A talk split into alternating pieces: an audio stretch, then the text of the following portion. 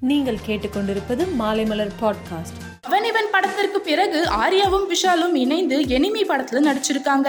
இப்படத்தின் ப்ரமோஷன் விழால பேசிய நடிகர் விஷால் ஆர்யா எப்பொழுதும் ஒரு விஷயத்த சீரியஸா எடுத்துக்க மாட்டா. ஆனா இப்போ திடீர்னு நல்லா நடிக்கிறான் ஒரு சீன்ல என்னையே பயங்கரமா அடிச்சிட்டான்னு பேசியிருக்காரு. பிரபல கன்னட நடிகர் புனித் ராஜ்குமார் மாரடைப்பால் நேற்று காலமானார். இவர் ஏற்கனவே தனது கண்களை தானம் செய்திருக்கிறார். இந்நிலையில் இவர் காலமானதை தொடர்ந்து இவரின் இரண்டு கண்கள் இரண்டு பேருக்கு பொருத்தப்படும் என டாக்டர்கள் தெரிவிச்சிருக்கார் இருக்காங்க. சமீபத்தில் கணவர் நாக சைத்தன்யாவை பிரிவதாக அறிவித்த நடிகை சமந்தா மகள் திருமணத்திற்காக பெற்றோர்கள் பணம் சேர்த்து வைப்பதற்கு பதிலாக அவளது கல்விக்கு செலவிடுங்கள் என்றும் தன்னைத்தானே நேசிக்கவும் தன்னம்பிக்கையை வளர்த்து கொள்ளவும் கற்றுக் கொடுங்கள் என்றும் பெற்றோர்களுக்கு அட்வைஸ் சொல்லியிருக்கார். மாரடைப்பால் மரணமடைந்த புனித் ராஜ்குமாரின் இறப்பு செய்தியை கேட்ட ரசிகர் ராகுல் என்பவர் துக்கம் தாங்க முடியாமல் தூக்கு போட்டு தற்கொலை செய்து கொண்டார். அதுபோல் புனித் ராஜ்குமார் மறைந்த அதிர்ச்சியில் மாரடைப்பு ஏற்பட்டு முனியப்பன் பரசுராம் என்ற ரசிகர்கள் உயிரிழந்துள்ளனர். இந்த சம்பவங்கள் அப்பகுதி மக்களிடையே மேலும் இந்த சம்பவங்கள் அப்பகுதி மக்களிடையே மேலும் சோகத்தை ஏற்படுத்தியிருக்கிறது.